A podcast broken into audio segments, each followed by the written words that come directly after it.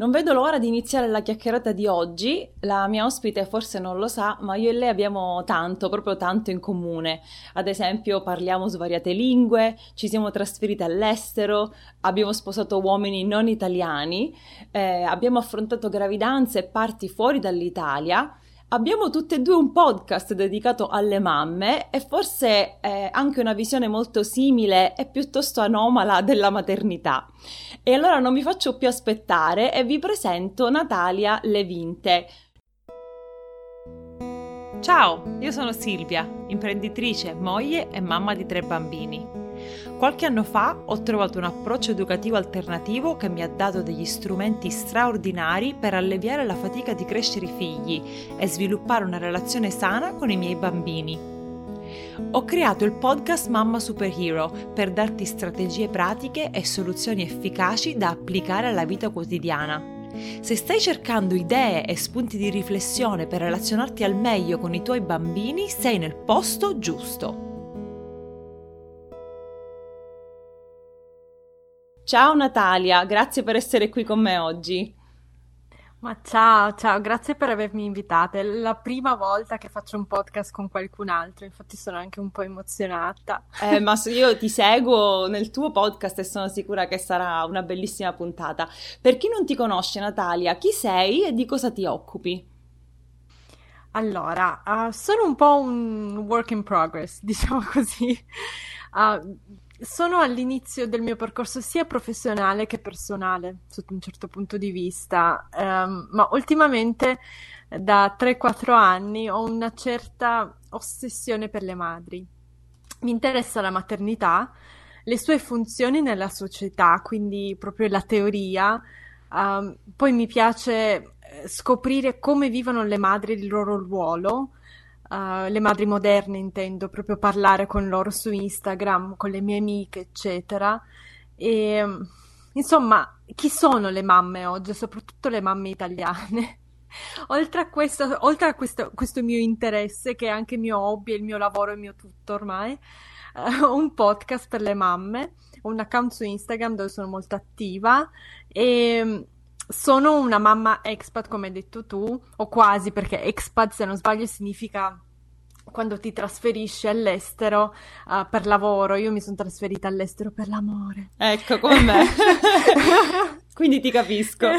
Qui, e sono diventata mamma qua uh, di una bambina che a novembre farà quattro anni. Uh-huh. E, ehm, quindi sì, sono diventata mamma quasi quattro anni fa e questo ha cambiato la mia vita in maniera positiva e negativa. Uh-huh. Questo lo ammetto. Sì, e, ti capisco quando lo dici. Ma ha cambiato me in modo radicale. Uh-huh. Ecco. Sì. E tu hai coniato un termine bellissimo che è mammificazione. Io ho seguito il tuo episodio, uno dei primi, penso, su questo termine. E che cosa vuol dire e come si usa? Allora, sì, um, nei miei giorni più bui uh, mi ricordo che pensavo a un termine in italiano, io sono laureata in lettere e leggevo tanti libri in russo, in inglese, c'erano sempre dei termini, anche il tedesco sa descrivere quasi tutto nella vita in maniera molto precisa e mi sembrava che mancasse in italiano un termine per descrivere la trasformazione o il percorso um, di una donna che diventa madre. Quindi uh, mammificazione, a mio parere, lo descrive molto bene. È il percorso uh, di una donna che diventa madre. Non, uh, nessuna di noi nasce madre, anche se tante dicono: Ah, io volevo essere, fare la mamma da quando, da quando sono nata, oppure da quando avevo tre anni.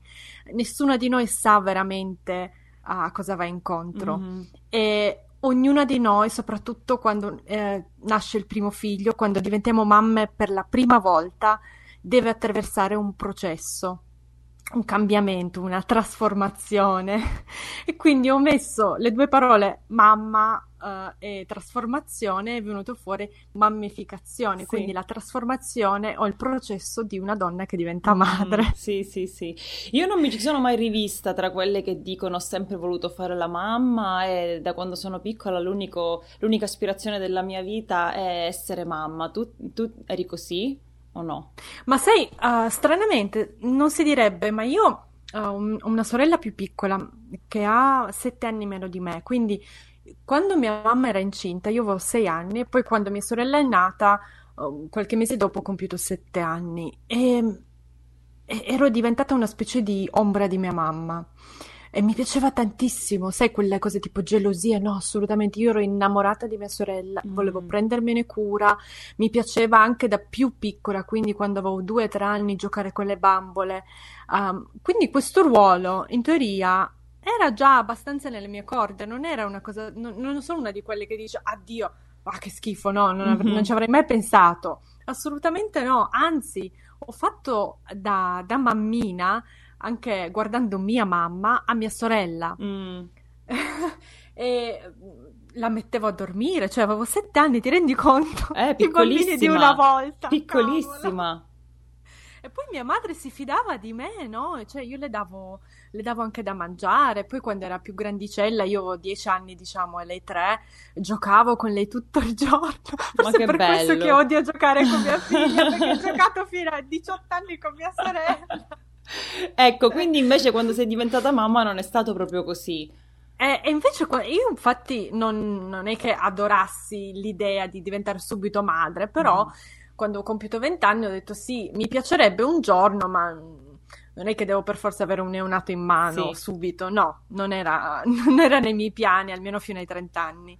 E poi um, ho conosciuto mio marito, eh, sono rimasta incinta a 27 anni, a 28 anni è nata mia figlia e mi è caduto il mondo addosso. Cioè io pensavo di avere anche esperienza grazie a mia sorella, perché nella mia famiglia avevo già avuto a che fare mm-hmm. con neonati. E invece mi sono... Uh, mi sono, mi sono la mia identità è stata distrutta completamente, non mi sentivo a mio agio nel, in quel ruolo lì, non mi sentivo mamma, mm-hmm. non, no, non, mi sentivo, non sentivo niente, ero tipo una specie di zombie, mm-hmm. anche perché eh, c'è anche da aggiungere che, che, che, mia figlia è sempre stata una bambina uh, con un carattere molto forte, che si fa sentire. Eh, le primogenite forse sono un po' così. If eh? you know what I mean. Sì. Quando, tipo l'ostetica che ti guarda con gli occhi sgranati e fa ah ma è tua figlia che piange così e faccio, vuoi dire urla? Sì, è lei. esatto. E, e, e, ma a parte quello, cioè anche mia figlia, eh, mia, mia, sorella è stata così, quindi l'ho vissuto due volte, ecco. due su due high need babies, cioè voglio dire, uh, parliamone. Sì. Uh, ma a parte quello, a parte il suo carattere forte, uh, ad alcune, per alcune donne non è un problema. Mm-hmm. Uh, per me proprio il ruolo mi stava stretto come un vestito eh, sì. di 3-4 taglie più piccolo. Mm. Cioè, Io tipo, faccio il paragone cos'è? con le scarpe, no? Quando metti scarpe scomode, però dicevo che è la stessa cosa. Sì, e qua è molto calzante anche la metafora che uso per uh, um, descrivere la mammificazione, no? Io ho raccontato alle, alle, mie follower, alle mie amiche questa metafora, e la racconto anche a te se vuoi. Sì, sì, sì, assolutamente. Della, del mare, no? Una volta che una donna diventa madre, viene, è come se si trovasse in acqua e deve attraversare um, questo canale, questo oceano, mare, ognuna ha la sua esperienza, dal continente non mamma, su cui essa ha vissuto per tutta la vita, verso il continente mamma, dove non c'è ancora stata. E quest'acqua è diversa per ognuna di noi. Per me, per esempio, è stata burrascosa, non avevo nessun tipo di aiuto, avevo solo un salvagente sfigato che a malapena mi teneva su. Per qualcuno può essere una barca o per qualcun'altra può essere uno yacht e questo viaggio ehm, dura per ognuna in, eh, in maniera diversa, cioè, ha una durata diversa. Sì. Eh, per me può durare, può, per me è durato anche un anno e mezzo, due, se non di più. Per alcune donne che conosco è durato pochissimo, qualche, qualche giorno. Io le chiamo quelle che attraversano l'oceano in uh, yacht. Non so come facciano, sinceramente. Ah, ma ce ne sono, io le ho conosciute, anche donne che magari non volevano avere figli, ma poi ce l'hanno e dicono, Dio, sono rinata, sono un'altra persona, è una cosa bellissima. E, ehm, e sì, anche raccontando questa storia ho imparato a parlare, ehm, raccontando questa storia, ascoltando quello che mi dicono le, le ragazze, le mamme, eh, ho, ho, imparato a, a, non giudicare, a non proiettare la mia esperienza su tutte, mm-hmm. perché siamo veramente tutte diverse. Eh sì. Solo perché tra, per me te è andata così, non significa assolutamente nulla. Mm-hmm. Quindi questo, questo, fatto di eliminare sia la proiezione di noi stesse sull'altra, ma anche il giudizio, perché tu puoi essere diversa e io non ho necessità di giudicarti, posso semplicemente accettare la diversità. Assolutamente, sì. sì.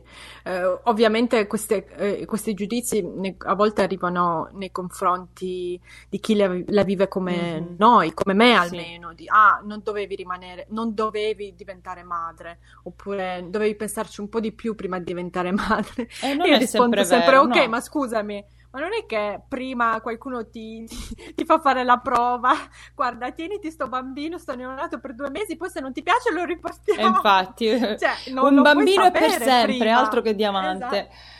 Eh, esatto, non puoi saperlo prima come sarà, no, non, prima di trovartici, non puoi sapere come ti, sen- ti, sentirai in quella posizione lì, è impossibile. E quindi come hai superato questi momenti bui, questa, non so se è giusto chiamarlo rifiuto, ma comunque questo, questa identità nuova che ti è stata un po' affibbiata, in cui tu non ti riconoscevi e quindi di conseguenza come, che processo dovrebbero fare le mamme che si sentono come ti sentivi tu per arrivare al, insomma, superare e arrivare alla, alla terra, alla, alla terraferma de, del pianeta delle mamme?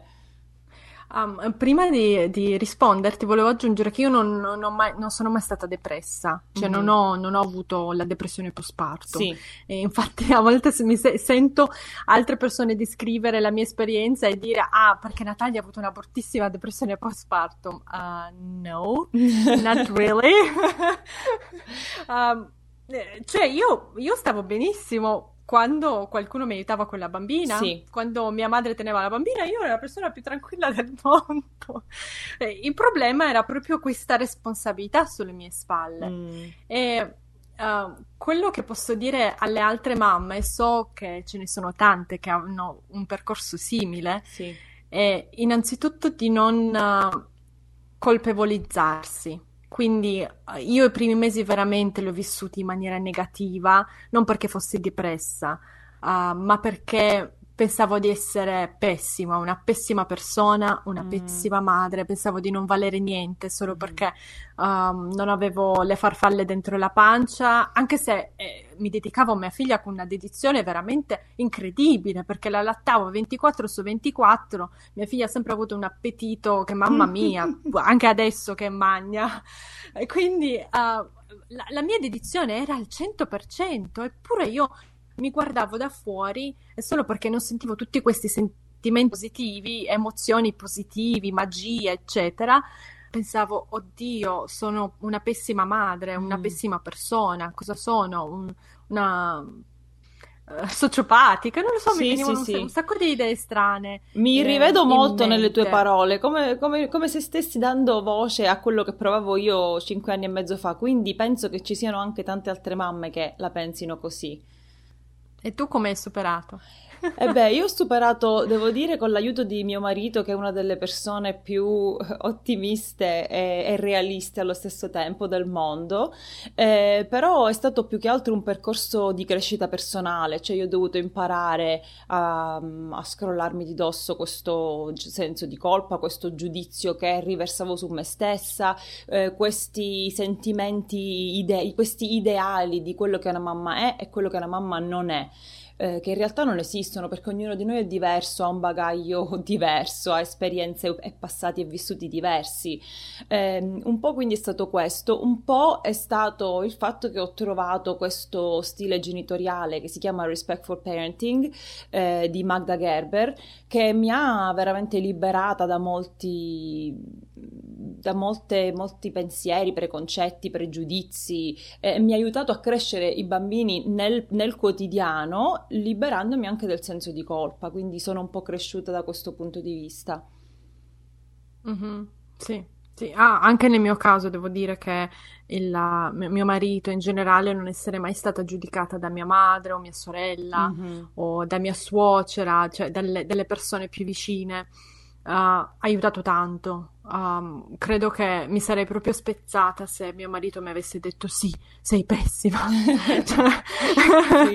e invece lui mi dice, ma ci credo, l'allatti 24 su 24, appena la stacchi questa urla, ci credo che non ti senti bene, stai tranquilla, no? Eh sì. E, e quello comunque mi aiutava, dicevo che non sono pazza, non sono impazzita no. improvvisamente. Beh, sì. E poi hai fatto qualche altro passaggio che ti ha uh, spinto? Ho iniziato, sì, ho iniziato a parlarne con uh, altre donne. Poi mm. io non sono una che ha tanti peli sulla lingua, cioè io ti becco par- al parco giochi e inizio. Ah sì? Con... sì? Allora ti troveresti benissimo in America. Qui gli americani sono molto. attaccano bottone subito. Espansivi, mm-hmm. sì.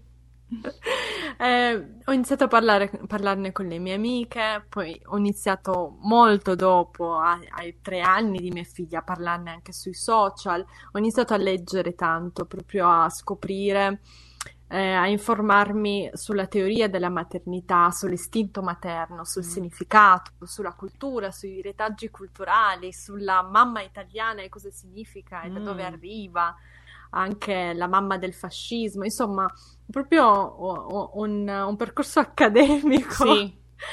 uh, e piano piano ho iniziato, sai, ne apri uno e poi è come aprire una, un va- il vaso di Pandora, poi ti escono un sacco di cose fuori e ti rendi conto che molti, uh, molte delle cose per cui tu ti senti in colpa e stai male sono solo costrutti sociali, che per esempio anche se guardi le altre culture, se parli con una mamma cinese o coreana o americana o sudamericana, uh, tante cose non sono proprio identiche. Dici, mm-hmm. ah, ok, quindi forse la penso così solo grazie al mio background, non è sì. così, non è scritto da qualche parte. Esatto. Sì. E quindi quali sono questi messaggi? Hai parlato anche di background sociale di, e, e, comunque tu sui social eh, lo citi spesso, questi messaggi impliciti che la società manda alle donne che, che, costituiscono una specie di peso, carico, macigno sulle nostre spalle per cui ci portano ad avere aspettative un po' irrealistiche.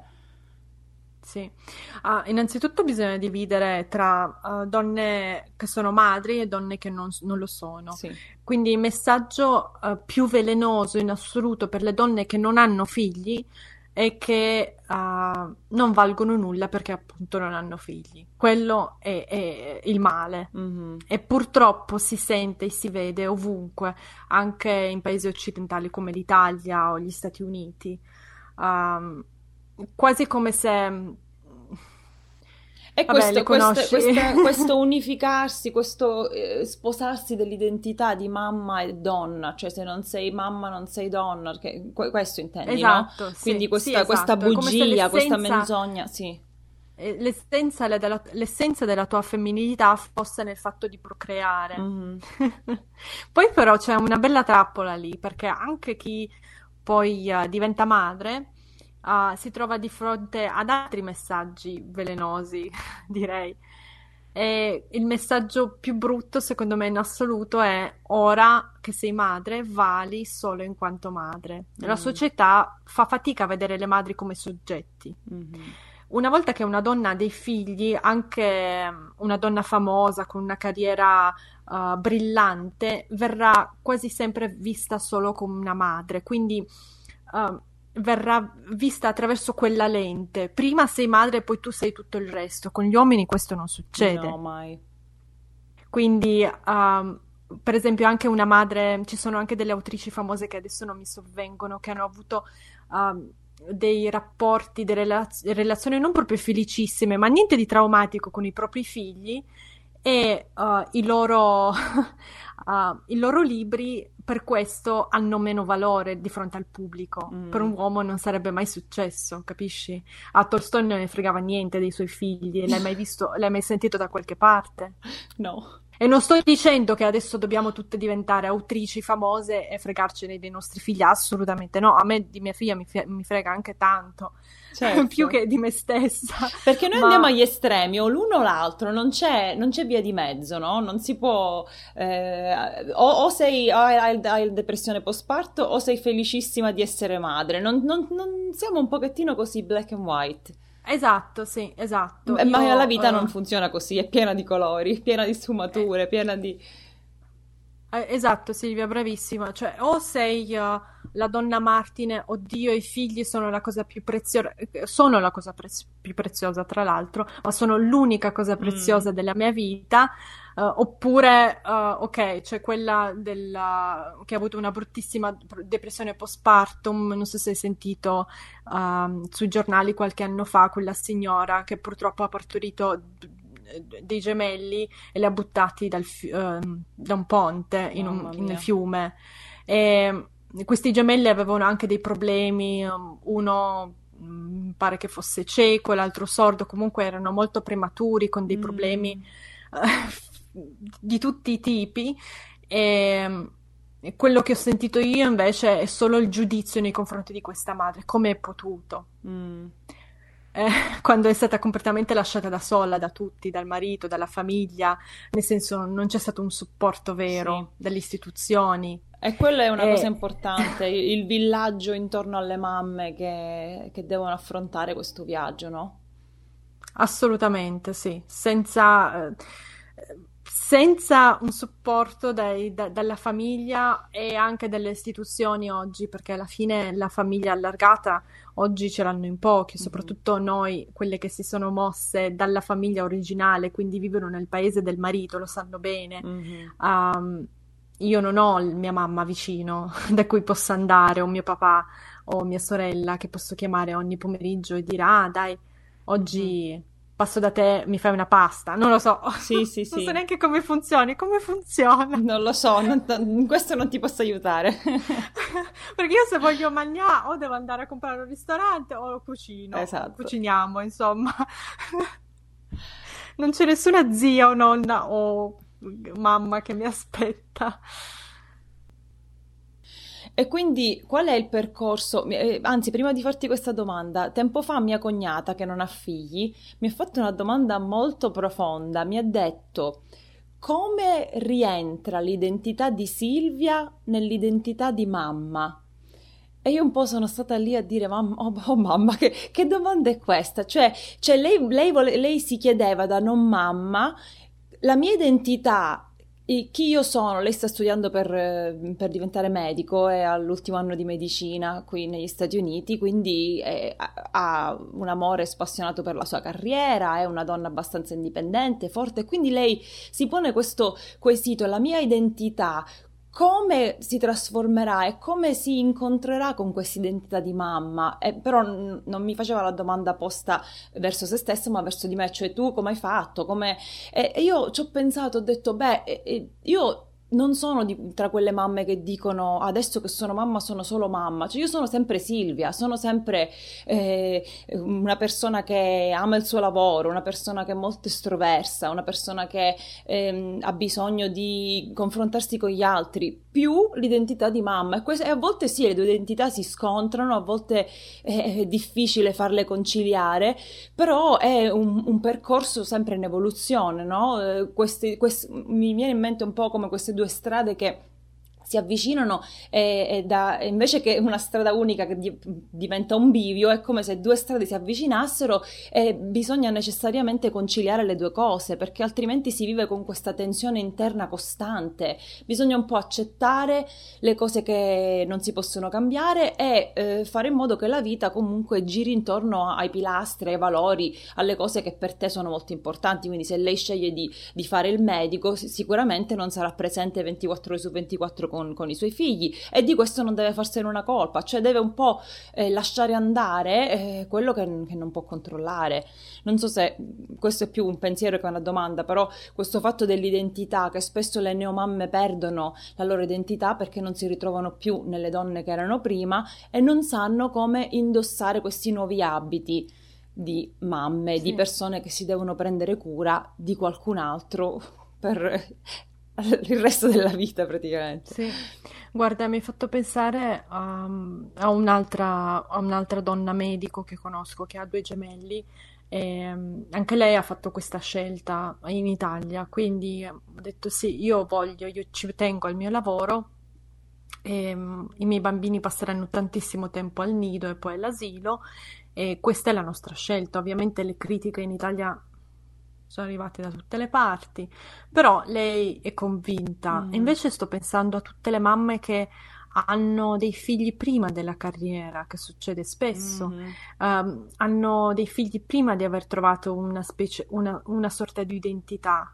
E lì, uh, quando tu fai prima i figli, quindi diventi prima madre e poi uh, realizzi qualcosa, quindi in questo caso carriera e passione uh, combaciano, no? quindi è bello anche. Eh, potersi dedicare al tuo lavoro con passione, a... ma molte mamme ci arrivano dopo mm-hmm. e non si danno mai il permesso, cioè se diventano per esempio mamme a 27 anni o 25 anni e poi dicono eh, un giorno farò la carriera lì, però bisogna davvero prendersi il tempo per pensare a te stessa, lo spazio e farlo con... Uh, cognizione di causa, mm-hmm. senza ah, lo farò domani, lo farò tra dieci anni, lo farò quando i figli saranno grandi. È importante, anche se tu non sei già un, mesico, un medico realizzato o un'autrice o hai un lavoro, un'ingegnera, non mi importa la professione. Comunque, se, se, se non sei già realizzata, ma lo vorresti fare dopo la maternità, dopo aver avuto dei figli, comunque devi darti lo spazio. Senza mm. lo spazio e senza quel tempo non ce la farai. Mm. È vero. Non esiste che starai 24 su 24 con i tuoi figli e ti cadrà la realizzazione personale e sociale dalla, dal tetto. Non mm esiste. Non sì. succede così. Bisogna, sì, come dici tu, bisogna accettare che sì, eh, i miei figli passeranno del tempo con eh, eh, la tata o andranno al nido. Sì, o... delegherai le sì. cure. È necessario questo. sì. Bellissimo. Uh, io, com- eh, io, ho fatto. Io lavoro in proprio, quindi mi posso organizzare i pomeriggi, riesco a passarli con mia figlia. E... Però ho fatto una scelta e ho mandato mia figlia un anno al nido, anche se non avevo ancora un lavoro qui in Austria. Mm. Ma la mia idea era io uh, rimarrò senza lavoro e senza potermi, poter capire quello che voglio fare se non la mando al nido. Mm. Perché se non, se non, avrò quelle ore, perché all'inizio era tipo, vabbè, mandi tua figlia al nido e che stai, ti, ti stai a casa a grattare, mm. cosa fai? No, sì, infatti, cioè, penserò a quello che voglio fare, però ho bisogno di quel spazio, di quel, di quel tempo per iniziare a pensare. Senza quel tempo non, non, avrò neanche il modo di iniziare. Non so se capisci sì, quello sì, che sì, intendo. sì, ho capito benissimo. E ho, mi, mi, ricordo un, um, un post che ho letto qualche settimana fa su Instagram dove si diceva non usare i tuoi figli come delle scuse cioè non fare dei tuoi figli le scuse per cui non ti puoi realizzare nella vita, cioè vivi da martire ma non sei disposto a fare nulla per migliorarti dal punto di vista professionale, personale, sociale e quindi in questo modo cioè, alla, alla fine si cresce un po', cioè si, si invecchia e pen- sicuramente si, si, penserà al passato dicendo ah sono risentita, sono amareggiata, che ho, ho dedicato la mia vita ai figli, adesso i figli sono grandi, io che faccio? Quindi no, non li dobbiamo usare come stampelle, come scuse, ma semmai come eh, rampe di lancio, no? Perché sì, li, li affidiamo a qualcun altro per parte della giornata, però ci stiamo migliorando, ci stiamo ricaricando, riposando. Quello che per me il self-care è eh, sacrosanto perché una mamma che è stanca, che non sta bene a livello mentale, fisico, eccetera, non può prendersi cura de- della propria famiglia.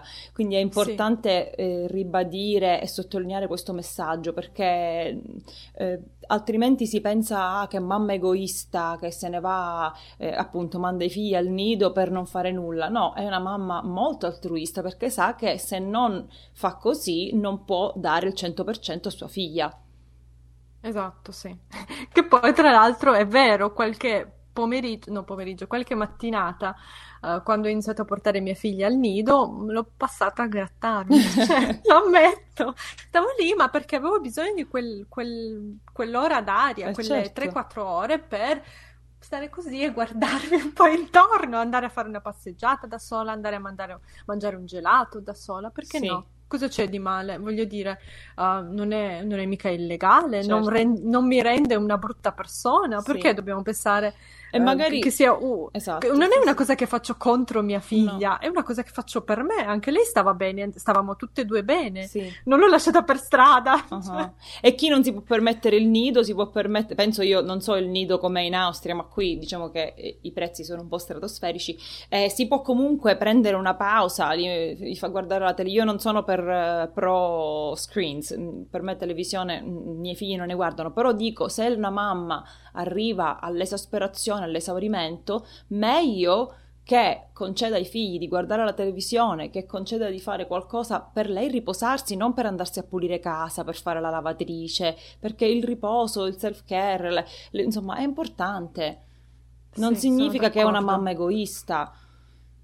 Assolutamente, guarda, io ho, ho, la fortuna di vivere in una delle città con più welfare al mondo, se non la più Davvero? Livable City in the World, sì. Uh, I nostri nidi costano 100 euro al, al mese, ah. tutto incluso. Oh, forse sì. qui neanche due giorni ci pago eh, con 100 so, euro. Eh, lo so. Eh, ce ne sono per tutti, anche bambini appunto piccoli come un anno, o anche delle amiche che hanno portato i bambini al nido, uh, a nido privato. Io mm. parlo di nido privato che costa 100 euro al mese. E quindi sono molto fortunata perché non ho avuto questa scelta, oddio, devo pagare 1000 euro per il nido, uh, meglio che la tenga a casa, mm-hmm. no? Quindi per me il costo non era un problema perché è certo. simbolico praticamente. Uh, e anch'io ho fatto per me, per come car- di carattere mia figlia, la scelta di non uh, farle guardare la TV, se non proprio quando piove, buio, una volta al mese. Mm-hmm. E, ma se non avessi avuto il nido, mia figlia sarebbe stata al, a, davanti alla TV regolarmente. Esatto. cioè, l'ammetto. Sì, no, ma è giusto così. Perché sì, se, se non stavi o con tu, i screen no. o come si chiamano iPad eccetera Tablet, Io, sì. lei non usa tutte queste cose solo perché lei ha un nido uh, che ognuno qui in città si può permettere mm. Eh, l'ammetto, eh, metto le mani avanti. No, no, ma, ed è giusto anche non dirle queste cose perché altrimenti ci si. si dice fustiga in italiano, come si dice? Fustigarsi, no? Le mamme che sì. dicono povera me, non mi posso permettere il nido, sono, sono impazzite. No, bisogna ammettere, ok, questa è la situazione, è reale, che cosa posso fare nella pratica per aiutare me stessa? Perché aiutando me stessa posso aiutare i miei figli. Esatto, sì. Sì. Assolutamente. Natalia, è stata una bellissima conversazione, grazie per tutti gli spunti che ci hai dato. Chi volesse mettersi in contatto con te, dove può trovarti? Sicuramente hai già citato il podcast, Instagram, io poi lascerò sì. nella, nel, nella descrizione del podcast tutti i link. C'è qualche altra... Sì. Qualche altra piattaforma? Uh, sono Natalia Levinte ovunque. Adesso uh, a breve ci sarà anche il mio sito online, comunque il mio podcast è L'ora della mamma, ma cliccando, cioè googlando Natalia Levinte trovate tutto il materiale. Perfetto. E grazie Silvia per la, l'opportunità. Grazie a te. Ciao. Ciao.